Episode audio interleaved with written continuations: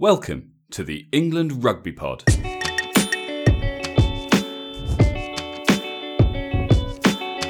Thanks for downloading episode 86. England have made life difficult for themselves, but by no means impossible. Eddie Jones has announced his new squad to face the Springboks on Saturday, and you're listening to the England Rugby Pod, the rugby podcast that believes England will win the World Cup in 2019. Hey guys, uh, welcome back. Team has been announced for Saturday's second test uh, against the Springboks, and I am, of course, joined by Dan. Hi, mate. Hi, mate. You all right? Uh, yeah, I'm good. Um, obviously, not not the result we were looking for last weekend. Uh, we've had a bit of time to to digest it all, um, and now it's you know we have no choice but to look forward to game two, test number two, and um, and hopefully the start of a a two one series victory for England. No doubt, no doubt it will be. So I had a look back at last last week's match, ha- had another watch of it, and to me there are a few key points. First thing I want to say, Faf de Klerk's performance is one of the all-time great international performances. I can't remember the last time I saw a performance that good. Yeah. He was absolutely brilliant. Um, so I think credit where credit's due. You know, credit where credit's due. Is that right? That sounds right. Credit where Uh, credit is there. due. Absolutely. Credit where credit is due. Thank you um, to him. Um, South Africa played really well. Clive Woodward described this week, and I'm not saying he's saying that uh, England's results in 2018 have been a horror show. Now, I, I, I don't necessarily disagree with that with regards to results wise. It, if we were told at the start of 2018 that's the results, it, it does seem like a horror show. But actually, there's still a lot of positives. We, yes, we're having the blip, and yes, it does need to be sorted, and and I think there's certain key areas, but we're still a good team. We still got brilliant players. Yeah. We, we're not now out of the running to not be a World Cup winning team because we, we're we're still a great team. So I'm I'm still really positive. Um, there's parts that are really pissing me off, but discipline to me, that is our biggest thing to sort out. I, we, I think we really need to sort that out. It's becoming, it's, It's- just I- becoming childish. Well, it is. It's the one thing that you kind of look at and just say, in this day and age, with the professionalism that exists in rugby, um, and with the guys that are on the pitch, you know, wearing an England shirt, there's just no excuse for some of this. Yeah. You know, the, these are things that it should be second nature when you're at the very top of your game to not give away silly penalties, um, especially when they're, you know the way the game is now. They're so costly. You know, if they're within and, and you know at altitude, if they're within 55 meters, three points. You know, there's just no excuse for it. You know, Mako, prime example, the yellow card that he got. There, there was just no need for it. He was tired and a bit annoyed that he'd been that he'd been made to look silly. But you know, you're a prop against a scrum half who's having the game of his life. Um, you know, he's going to make you look silly at times. Don't go and drop a shoulder. You, you, you know how the game yeah. works. There are cameras everywhere. There's a there's a guy upstairs who's going to call the referee and say you need to get rid of him. It's just it's ludicrous. Um, so yeah, there's really no excuse for that kind of thing. I know we've talked about it before, and you've obviously said you know they need some sort of system internally, like a fine system or, or something that, that just I liked, it I liked your wedgie idea. wedgies, yeah. But the fact is, it shouldn't be ne- it shouldn't be necessary. You know, these guys these guys should be able to just say, yeah, I'm just not going to do stuff like that because I'm a professional. You know, it's Yeah. it's like you say, it's childish. Um, so yeah, they need to they need to sort that out. Uh, you know, you're not going to be a world class side, and you know maybe they look at teams like New Zealand and they see them getting away with stuff, and eh, if you can get away with it. I, I guess you go. You say oh, fair enough. You got away with it, you know. But you can't. You can't. You can't think like that. You know, you know, we can't we can't worry about what they're getting away with. We need to just concentrate on not doing it. You know, if we don't give away the penalties, we don't give away points, and if we don't give away points, then more more often than not we're going to win. But I mean, if you look back at these these results from this, you know, year of hell or whatever it's being dubbed, we haven't had a you know we haven't lost a game by by a large margin. You know, we we might have gone behind by quite a bit. We've always clawed it back, but just never quite enough. And so, you know, you're talking small margins of error here, and we could be looking at a very different season. Now, I don't necessarily think that's a bad thing for England. because Yeah, they've had the losses. I'm inclined to agree. They've had the losses. Um, you know, they, they've got to deal with the the pressure from the media, from the coaches, from themselves and their teammates. Um, but they're not a million miles away from from the results going the other way.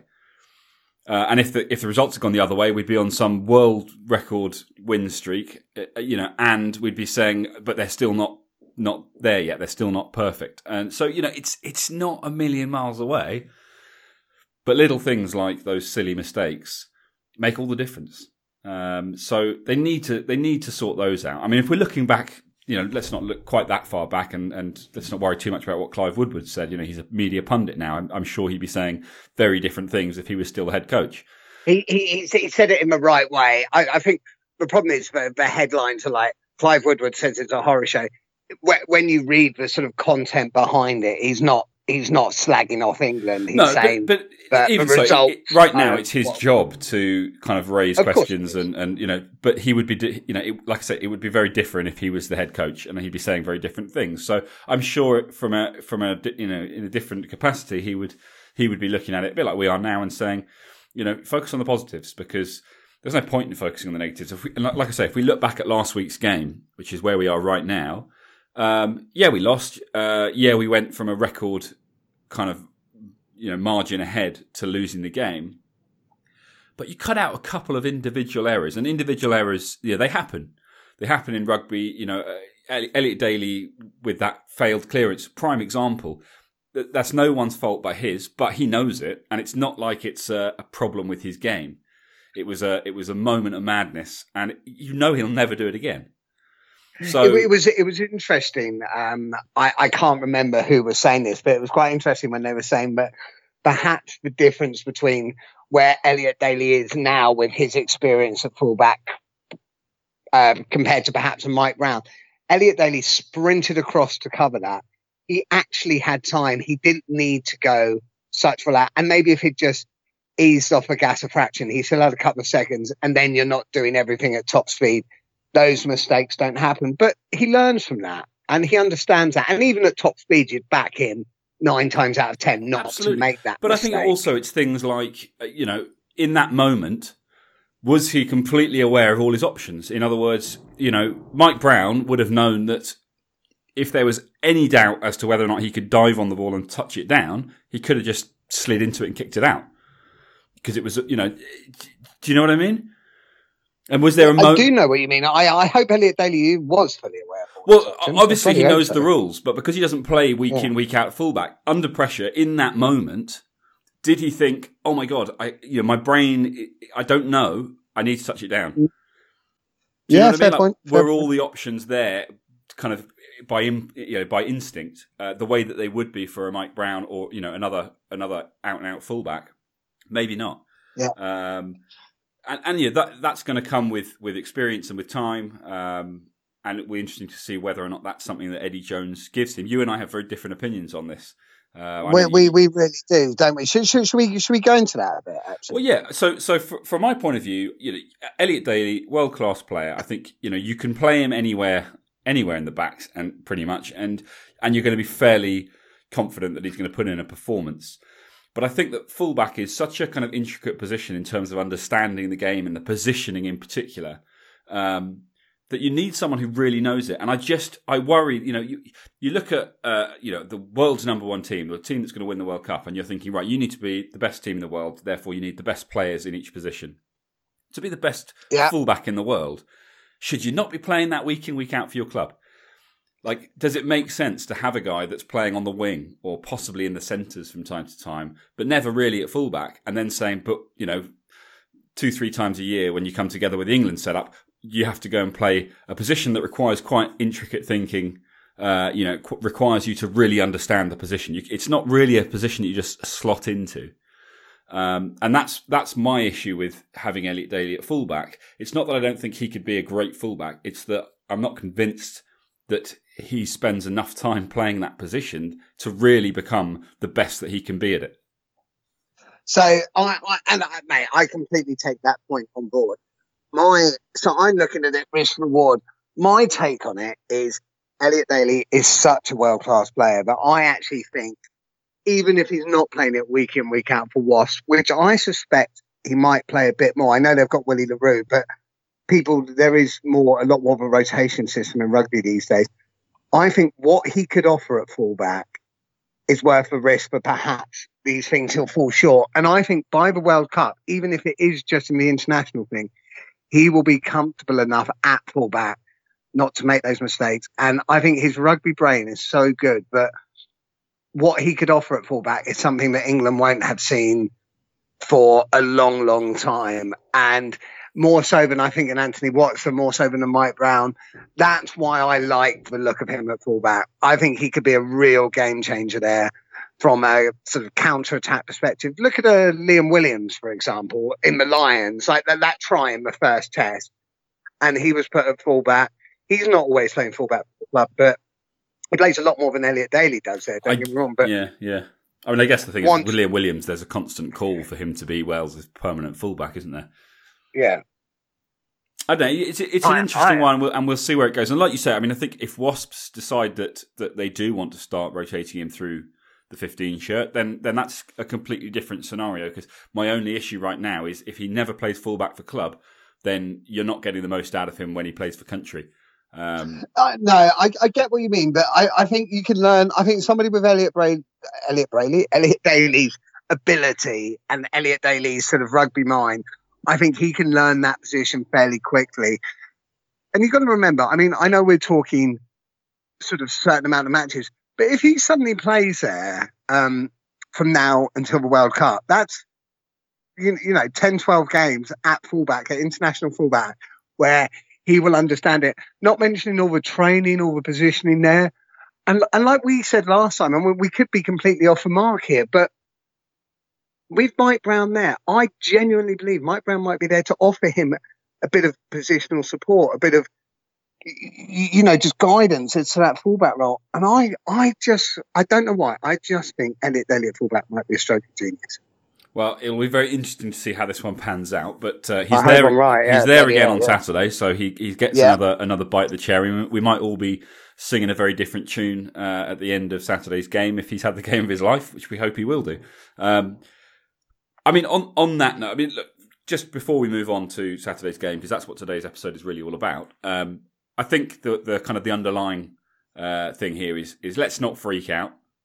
Um, yeah. You know, yes, yes, there are issues. We know what they are. Discipline is a massive one of those. Um, we conceded five tries, but let's not forget we scored five tries as well. And five tries in an international, uh, you know, test level international, you know, against top ten teams is a, you know, is a hell of a result any way you look at it. So there are positives. There are there are. It's very difficult oh, to see definitely. them sometimes. Um, but that first twenty minutes was unbelievable. Some of the best rugby we've seen uh, from from an England side, you know, in a long time. Um, I, I, yeah, I, I, I think it's the best since sort of 2003 vintage. So they've got it. We just they just need to work out what what it was that sparked that you know that stopped them from kind of keeping up that you know, maintaining that uh, intensity. Um, now, and, and I feel like it's not a million miles away.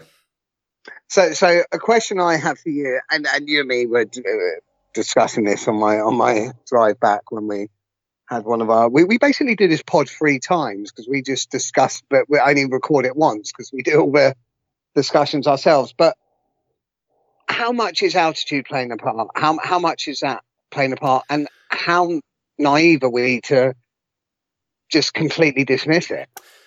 I, yeah, I mean, obviously, there's been reports saying that the players have all said, and, and all of the, the kind of the analysis they've done has said that it's not an issue, and they're not struggling with it.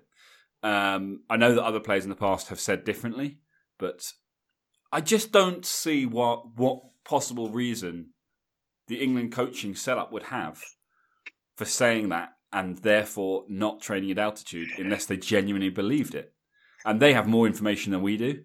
So I have to believe that actually it's not as big a deal. And, and actually, you know, I draw your attention to Faf de Klerk, who you've already mentioned, game of his life, one of the best performances you've seen in a nine shirt, who's who has spent just as much time in England over the last, you know, twelve months or whatever, or however long it's been, as the England boys have.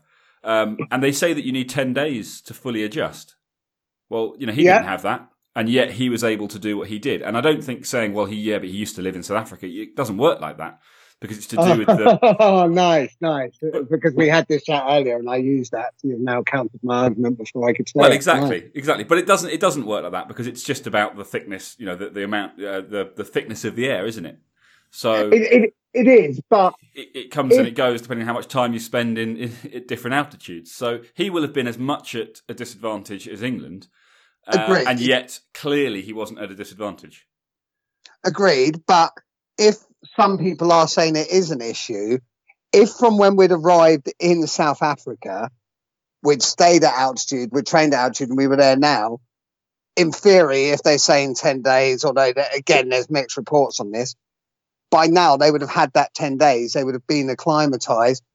Why would you, why would you not take away that issue from the start? Why would you not say, look, we don't know how much of an issue it is or isn't, but let's not even make that argument relevant. Let's, let's train at altitude, let's keep them at altitude. So we can't have that Yeah. Well, this is where I'm saying though that that there's absolutely no reason that I can think of why the England coaching staff would want to put England at a disadvantage, unless it's some weird Yeah. Eddie Jonesism where he's saying, "No, I want them at a disadvantage because it's better training for for Japan." But then Japan's at altitude, isn't it? Or parts of it. Uh, I pass. I think I don't know. I know they've got coast as well, but yeah. But, but you know, I just don't. I don't see why they would be saying it. I don't see why they wouldn't have just changed. You know, they would be training at altitude if they genuinely believed it would help in some way. So there must be some advantage which we just don't know to doing what they're doing. I, I just I, I can't get behind the idea that they're just being naive with the with the amount with the size of the the kind of the backroom staff that goes with England and the, pe- the the researchers and the people who would be you know the the professionals that would be giving advice to Eddie Jones and and you know England rugby. I just Mate, yeah, I- I- I- I really hope they you're would right. go. No, really we're going to ignore right." all your advice and we're going to train down here and and it, you know we don't believe it's going to be. I just I can't see it. I, I do hope you're right, but there is a part of me that doesn't understand. I, I don't understand the disadvantage of training there, whereas I understand the potential disadvantage of not training there. I guess that's my only argument. I'm I'm not saying there is a definite disadvantage by not training there because maybe there's not, and maybe and a lot of the experts because people are saying ten days. I've also heard actually it takes sort of three four weeks to make any difference. In which case there is no point. But I, I genuinely don't know.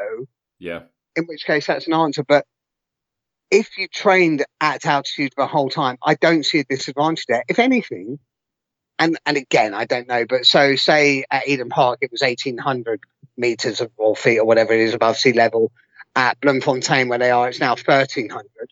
I don't know how much difference that would make. I'd Yeah. imagine it makes a slight difference.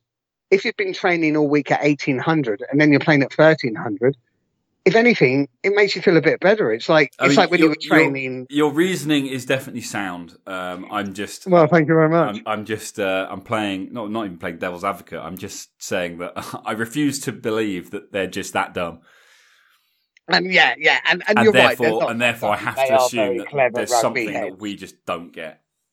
Yeah, oh, completely. And and no doubt that's the case because, uh, like you say, they're, they're not idiots. They are very good rugby brains, um, rugby minds. So moving on, my, my one other thing, and again, th- this seems like a, a negative, but it, it's more it's more a question. I'm not meaning it negatively, but we've leaked a lot of points in the last few games, and that tends to be because of a breakdown, quick ball.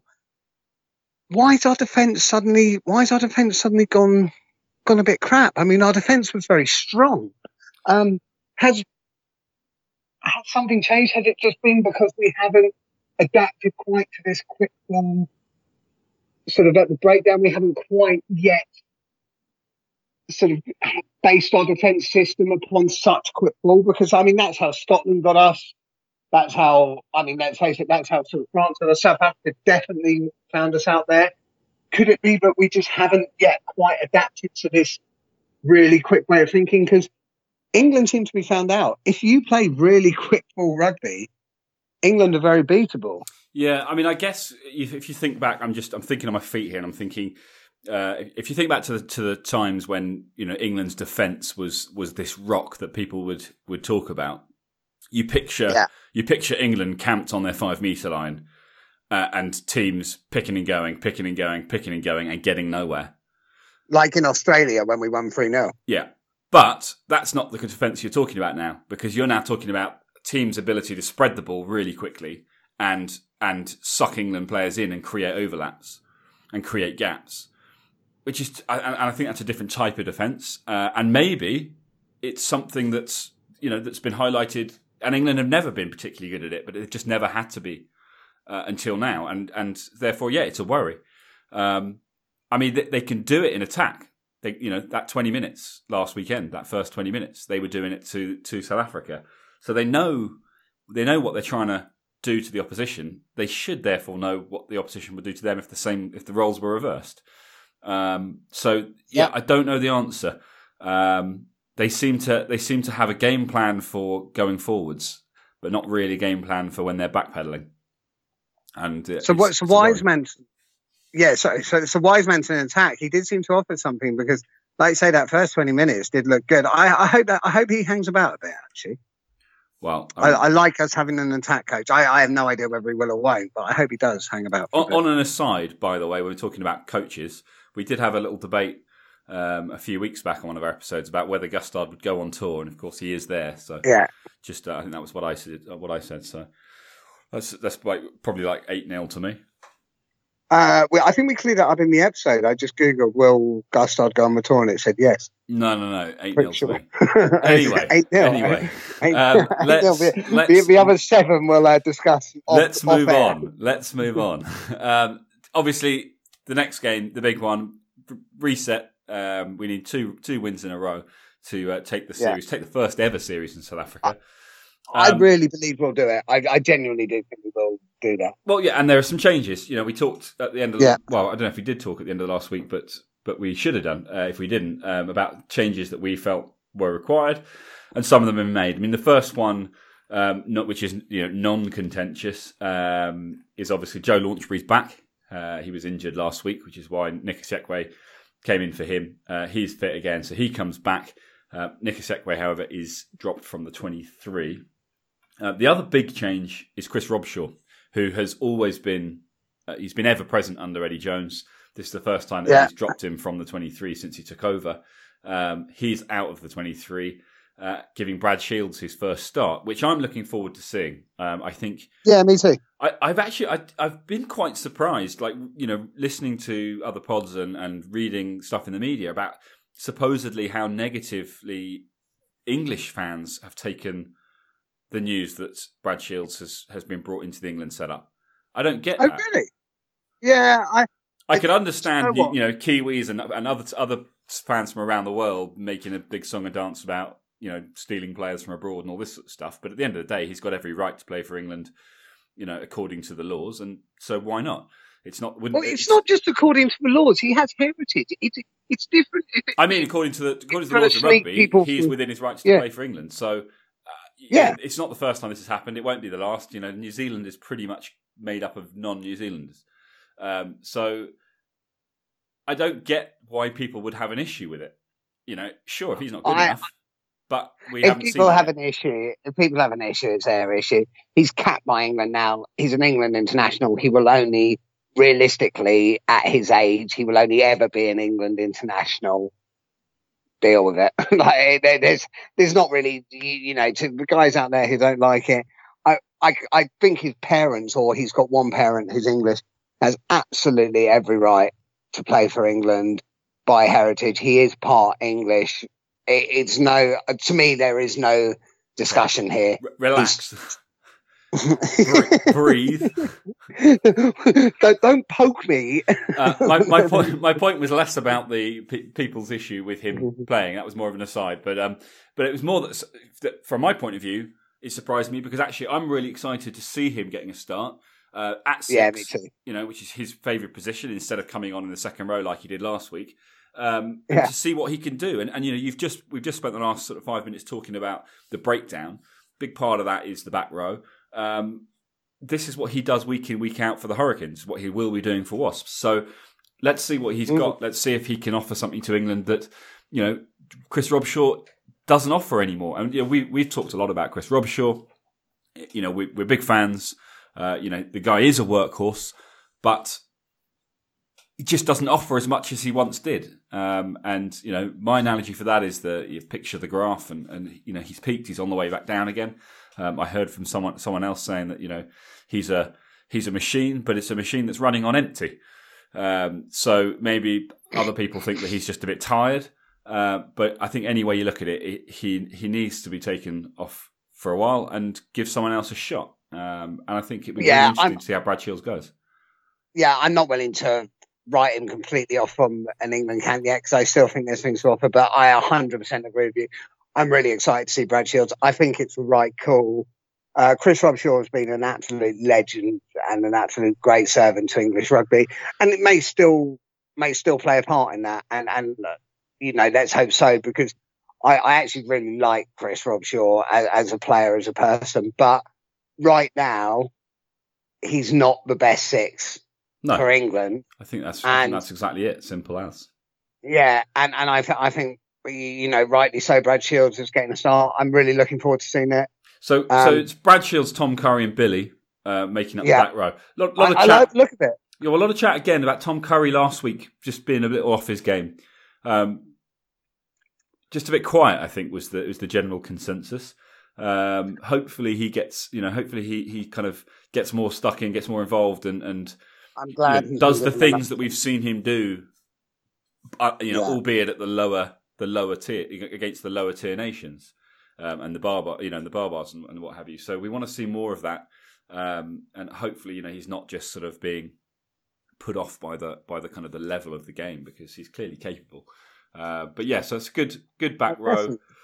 Launch and Itoje making up the second row, which is much more what we what we like to see. So, so that that to me, on form, is by far the best second row in the world.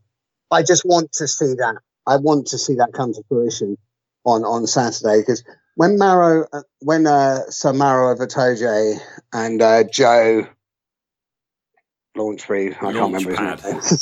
Launchpad Launchbury.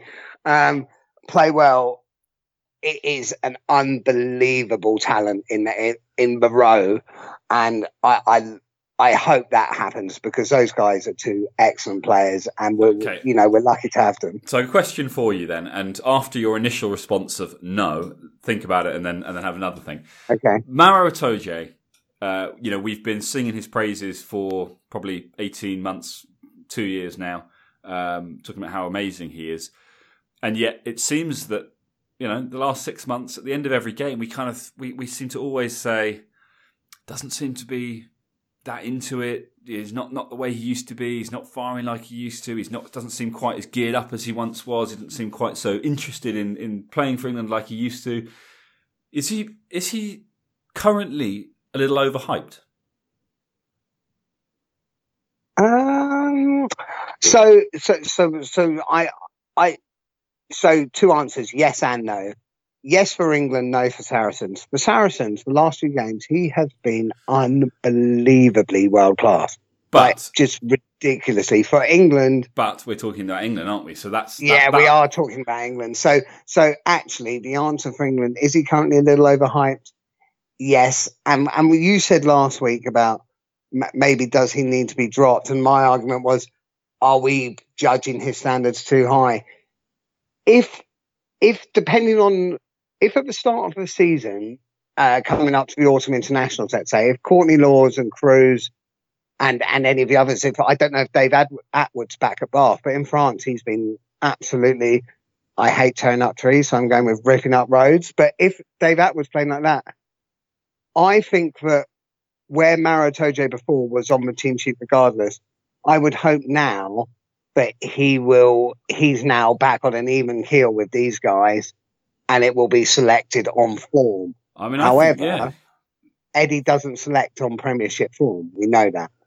No, and and in some ways, the, the Maro Itoje thing, almost although he doesn't, it doesn't seem to work apply to Maro. It almost sort of justifies that decision by Eddie Jones Yeah. because because you're thinking, well, Maro Itoje is is one of the informed Premiership players right now, and yet you look at him in an England shirt, and it's just not the same guy. Yeah, yeah, exactly. It, it's weird, isn't it? Because Eddie sort of doesn't. But also, what what I would say about this is Eddie doesn't pick on Premiership form, but the people he picks instead are not performing. Yeah, So rather than have, for example, a Don Armand in, you might have a Chris Robshaw, and Chris Robshaw hasn't been performing. And it's like, why are you not picking the people who are playing the top of their game? It, I, I'm struggling with it slightly. I do still genuinely believe in Eddie Jones and I believe in his rugby knowledge, but I do think he's made some mistakes. Um, well, this def- week when I definitely he's got a way of thinking that doesn't quite align with ours, doesn't he? But, uh, so, so that's it. So when I say I think he's making a mistake, that's my personal opinion. Now, what we got to bear in mind is his rugby knowledge is ten times mine. Yeah, and nine So- times mine. I don't know. nice, nice. I know what you've done there. Um, you're going to like that one. You're going to dine off that for a while, aren't you? Um, but it's there's still decisions I don't get, and I feel justified by saying things like last week. Why the hell was Piers Francis on the bench? Now this week, I'm really glad to see Danny Cipriani is on the bench. yeah. Um, Well, look, just just But- before before we go on to that, uh, because I do Okay. want we obviously want. I think there's a big there's a big bit that we can talk about there. But just while we before we leave the back five, um, mm, so so we like the look of the back three. We like the look of the second row, despite the fact that Maro really needs to kind of just step back up. Uh, and, and do what he does for Saracens in an England shirt, like he used to do for England, because that's the Maro we want to see, and we know. I think that's that's the, ultimately what it comes down to. We know he's capable of it. It's not like he used to be that good and he's not anymore because he does it for Saracens. So we know he's still that good. He just needs to start doing it in an England shirt. But it's a good Yeah. starting front uh, back five. But it gets a bit weird when you then look at the bench because firstly you've got he's done he's done the same again. So two back row replacements in Nathan Hughes and this time Mark Wilson, uh, his two back row replacements. Um, and no second row replacement. And I just find it bizarre because you've got Maro Itoje, who we know can cover the back row. yeah, So surely it makes sense to have a second row replacement because you've always got that option of moving Maro if that's what it comes down to. Um, and I don't know. We we have slightly different opinions, but but for me, Nathan Hughes and Mark Wilson doesn't make sense when you've got a Sam Simmonds who can cover flanker and eight. Uh, so, I, so, so, yeah. I mean, we're so- we're slightly different. I, I thought Nathan Hughes had a big impact last week. I, I, I would have Nathan Hughes involved 100 percent, be it on the bench. I, I thought he offers value. Mark Wilson to me. So, here's where I think we went wrong, and and it's again, it's something in the sentence. So, which we'll cover in a bit. So, Mark Wilson, yeah, good player, good season. I would have a second row there. Now, I'm trying to remember. So Courtney Lawes and Kruis, or even Attwood, who's been playing brilliantly this season. Why are they? I can't remember if they're injured or they're rested Lawes, or whatever. Lawes and Kruis are both injured. Well, Lawes is definitely injured. Kruis, I think, is injured, although he maybe was given a rest because he'd been hadn't been performing quite as well. Attwood, so I I think Eddie. I don't think Eddie has faith in the second row on the bench. And I get the breakdown's a big area. I think you need another second row. I would have. I would have when you Nathan have Hughes there. a fit Kruis and a fit Lawes, you ha- he always takes three second row. Yeah, and, and maybe that's it. I, so I wonder whether he just doesn't have full faith in his second row subs, and he's he's thinking, actually, I'd rather have the extra back row for the breakdown if we're going to go hell for leather breakdown, um, and and then we can move someone into the second row. Um, with regards to, I can't remember your thing, Simmonds. So my thinking on Simmonds might just be the the physical presence of a Nathan Hughes compared to a Sam Simmonds. Well, yeah. I mean, my issue is Uh, and, Nathan Hughes. Nathan, Nathan Hughes, Hughes is an out and out number eight. Yeah, I of story. agree. He's a like for like swap for Billy Vunipola, only not quite as effective. Yeah. Yeah, So if Billy needs to come off, then I get, you know, it's great if you've got a Nathan Hughes to bring on in his place. If Billy doesn't need to come off, and he didn't last week because there wasn't that option, then Yeah, but- but you're then that that's the thing. There wasn't that option. I mean, Billy probably Billy probably could have done with. I, I don't think Billy's still quite got 80 minutes international just because he's been injured so long. No, nothing to do with him. I'm, I'm sure he'll be there soon, but. Yeah, I mean, I, I yeah. think Nathan Hughes has to be on the bench. For me, Nathan Hughes does has to be there. But the Mark Wilson thing, if you're going the other back row, I would have Sam Simmonds there ahead of Mark Wilson. Yeah, I mean, I mean, maybe Mark Wilson can cover can cover second row. I don't know. Well, well Mark, Mark, Mark, Wilson can scrap on the floor probably better than than Sam Simmonds, which is maybe where the thinking is. Yeah, Mark Wilson can, you, you know, he, he's sort of not not. I, am not putting him in the same league as a Pocock or even a Hooper, but he's uh he's more that sort of player, and yeah. maybe that's what Eddie thinks is. But, but even going back to the Nathan Hughes thing, and, and if you want to go with with Nathan um, as that like for like swap for Billy, I still, given that Itoje can play back row, I still would go, you know, putting Isiekwe or someone in as a second row cover. Oh, Jonny uh, Hill, yeah, I, I, may, I agree. I agree. Um, I, anyway, that, that's not what's happened. Uh, he's gone. He's gone two back row replacements again, and no second row replacement. And we will see how that pans out. Hopefully, um, hopefully both Maro and Joe have the games of their lives and don't need to come off, and we don't need to worry about it. Um, so then, front row is no change. Uh, so that is Mako, Jamie George, and Kyle Sinckler starting with Luke Cowan-Dickie, Joe Marler, and Harry Williams finishing. Um, don't really, not much to talk about here. The only thing you you mentioned it uh, a few weeks back, I, I, think in an episode, although possibly it was just where we were chatting about it. But you were saying that on on kind of not on form, but on on results, uh, Jamie George has always performed better coming off the bench. Admittedly, he has, he's had a lot of opportunity to do that. um, Luke Cowan-Dickie has always performed better starting. Is there an argument to suggest that actually they'd be better off the other way around? Even though Jamie George is kind of officially the, the England number two hooker? Um, yes, yes, there is, but I don't. I, I, I, I think it's very hard to argue Jamie George starting. He was a Lion starter. He starts for Saracens and plays well. I, I think we're talking in England games when things are going well. It, it's it's a very tricky one, but I'm happy either yeah. way. I, I, must admit with those guys. Um, I'd like to see Cowan-Dickie get some game time. So I think Cowan-Dickie is starting to play really well, and I think he deserves that that opportunity.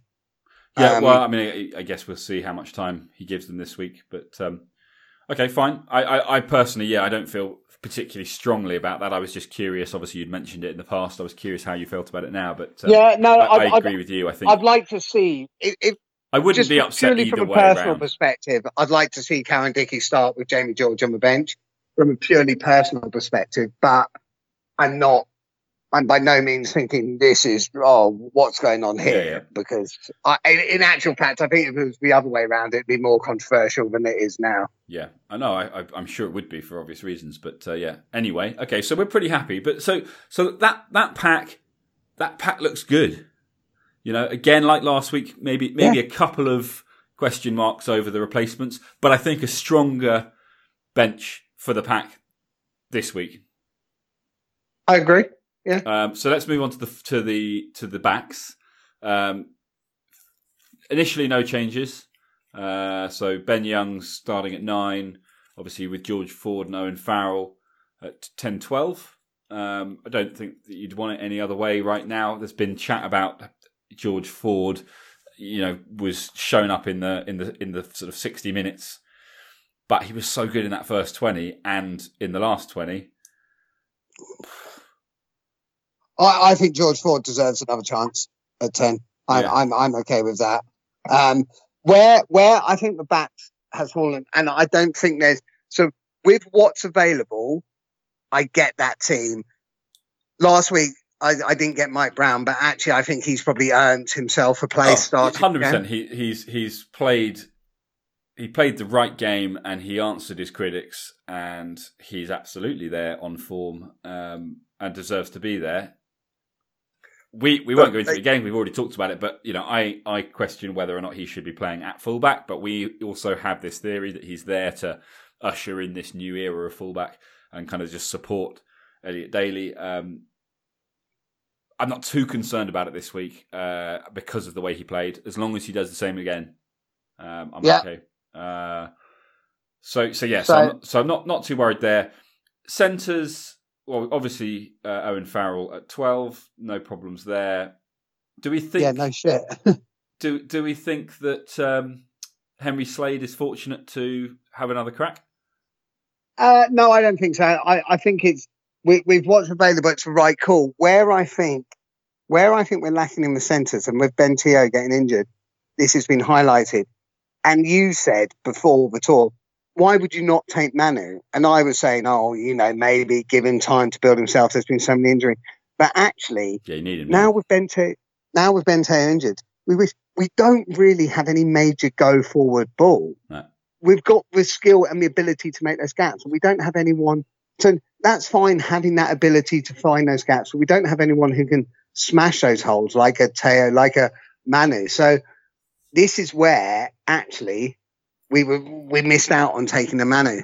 Um, I, I would and- love, I would love to be seeing this team sheet with Manu down as oh, the God, thirteen. yeah. I think that's Yeah. that's a very different looking back line then, um, and a great looking So- one because you've got you've got Ford and Farrell with the ability to skip him out whenever they want. Yeah, You know, and the option that that creates because defensively, you know, you can't drift. You've got to be got to be on point, ready to to tackle Manu if he gets the ball. And Farrell has that ability to look up and just make a split second decision. Either either Manu goes you know at a gap or at a player, or it goes past Manu and you know out to a Jonny May with his ridiculous pace, you know, or an Elliot Daly coming in from fullback. Um, And, and with, with a George Ford on a go forward ball, George Ford can find passes that no one else in Yeah. world rugby can. George Ford can see. If you've got a man Manu running a line, George Ford will see it and put it to him. If you've got Manu running a line and he's got a half gap, he is going to be bloody hard to stop. That that guy, I'm, I'm not sure if you've noticed this about him, but he's got a bit of power behind him. what Manu Um, Tuilagi, really? Yeah, mate, mate. Honestly, you should watch. You should watch him once in a while. He can break the odd tackle. Nice. I know you think of him as more of a sort of silky skills guy, but he can break the odd tackle. And, Oh, awesome. and and if you've got George Ford, like just seeing that and putting that, that would be that would be exciting. So my ideal backline doesn't look this dissimilar. I'd probably have Ford, Farrell, maybe even a Manu there, Daly at fullback, and then on the wings I'd have between May, Watson, and Nowell, and and that at the moment would probably be my ideal starting. With, with the other one on the bench. Mm. Well, the other talk- one on the bench with a with a Danny Cipriani, which I'm really glad to see he's on the bench. Yeah, so yeah, so he makes the bench, probably looking at fullback cover rather than yeah, but, but, yeah. but I, with I the ability Danny- to do either. I just, I kind of, Yeah. just, I don't know. May, maybe he's thinking if Ford is struggling, he'd like to see Cipriani partner up with Farrell, keep Farrell at twelve. But I would imagine Yeah. Farrell moves to, to ten. Well, Uh, no, so- I no, I, I think if Ford's struggling, I think bring Danny Cipriani on at ten. Danny Cipriani, I'd like to see that. a I'd like to world that class ten. sure. Um, but yeah, well, so it'll be interesting to see which way he's thinking because we, we hoped that he was looking at Cipriani as a ten, and, And, and I never thought I'd say this. He was looking at him as a 15, and then of course against the Baa-Baas he played 13. So I guess Yeah. like, there's options. And I never thought I'd say this at international level, but Danny Cipriani is actually a stronger defender than George Ford. I never thought I'd be calling Danny Cipriani one of our strongest defence tens, but um, he he actually is. So Danny Cipriani at 10 will offer because although George Ford has that passing side and all that, Danny Cipriani has that like Danny Cipriani can make those breaks himself. He still has that vision. He's can get that quick ball. I, Danny Cipriani is such a good player. He is such a quality player. And I'm glad he's part of the match they scored for sure. Do you need a moment? I'm, I'm just I'm just relaxing myself now. Okay, I. I I don't know because you hear a lot of stuff about Danny Cipriani, and as a person, you don't know is he disruptive, is he not? I genuinely don't know. Um, but as a player, it's unquestionable how good the guy is. So I'm glad he's involved. Denny Solomona, yeah, pretty happy he's involved. He he can uh, offer some stuff. I mean, who else are you going to have? well, you got Nathan now. It is it's much, much. No, you get- The one thing that's pissed me off, why, why is Ben Spencer there? And, and that's nothing against Ben Spencer, but why not Robson? I, I don't get it. I really, really don't get that. No, I mean, I I I, dis- I don't disagree with you, and I, I went as far as to comment on the BBC website about it, and um, and actually someone came back, and I'm going to try and find it now, but it won't be anywhere near. it won't be anywhere near. But so, someone came back and just pointed out because I'd sort of said, you know, he doesn't even start for his club, and they pointed out that Saracens don't have starters, you know, like for, you know at nine, and actually he's played more minutes this season than Wigglesworth, and he's Saracens' top try scorer. Okay, that that's kind of shit on my argument. Well, mine too, but, mine too. So if that's the case, I kind of I'm kind of like, oh, okay. Okay, but okay, so every week where you watch, uh, I, I, know the Premiership highlights with uh, Durden and Flats and whatever, Durden Smith and Flats or whatever. Do you hear Ben Spencer's name, do you, or do you hear Dan Robson's name? Yeah, no, no, I, I, I, agree with you. I agree with you. He's maybe he's slipped under the radar a little bit as far as they're concerned, but um, maybe this is where you know this is where Eddie starts to show why he's the guy in charge and not you. Um, yeah, I'm, I'm, still like. Don't get me wrong. I'm really glad Eddie's there, but him ahead of me, I'm. I'm it doesn't quite. Well, we've already established he has ten times more knowledge than you. Uh, eight times, wasn't it? No, ten. Ten for you. you sure it wasn't nine eight? times okay. more than me. Um, okay. But anyway, yeah. So, so I'm I'm less annoyed about that than I was this morning when I read it. Uh, assuming that what this guy told me was true, which he may have just made it up. He might be Ben Spencer's best mate or something, and he just uh, it might be Ben Spencer. Maybe it was Ben Spencer. Was this guy's name Sen Benser? It, it was, chance. Yeah. yeah. Uh, so yeah, but, but, but that that is that that's the lineup, guys. Um, what what do you think? What do you think, Dan, in terms of in terms of how this compares to last week and your expectations? I, I, I think it looks like a better team than last week. I think, um, and I think that's the key thing here because I think South Africa put out the perfect team and had the game of their lives. I feel like they might have peaked. Um, and if England are putting out a better side than last week and only narrowly lost last week, after you know the perfect start. Uh, I feel like this is. I, I feel like one all is the most likely scenario come five six p.m. To, uh, on Saturday. Uh, it'll be than five p.m. But yeah, um, I I'm inclined to agree. So what what I've heard is South Africa will only get better. I I completely disagree with that. I don't think Faf de Klerk can play that well again. Not, and that's nothing against Faf de Klerk. He's a brilliant player. I just don't think it's possible to be that good again.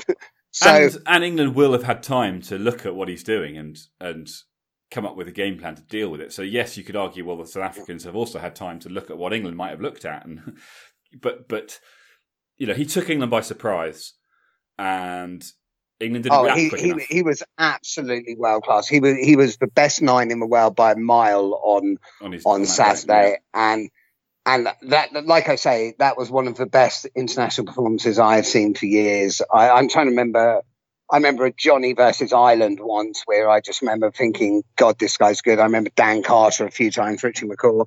But that that was for me, that was up there with one of the best international performances I've seen. So yeah. I so, hope I'm not overegging it, but I don't think I am. No, I, I agree with you, and I, and I think you're right. I think I think South Africa will will struggle to to do it again. Um, it, apart from else, it will have yeah. taken a lot out of them too let's not let's not forget that. You know, it that, will have taken a lot out of England as well. Well, it will have done, except they didn't defend very well.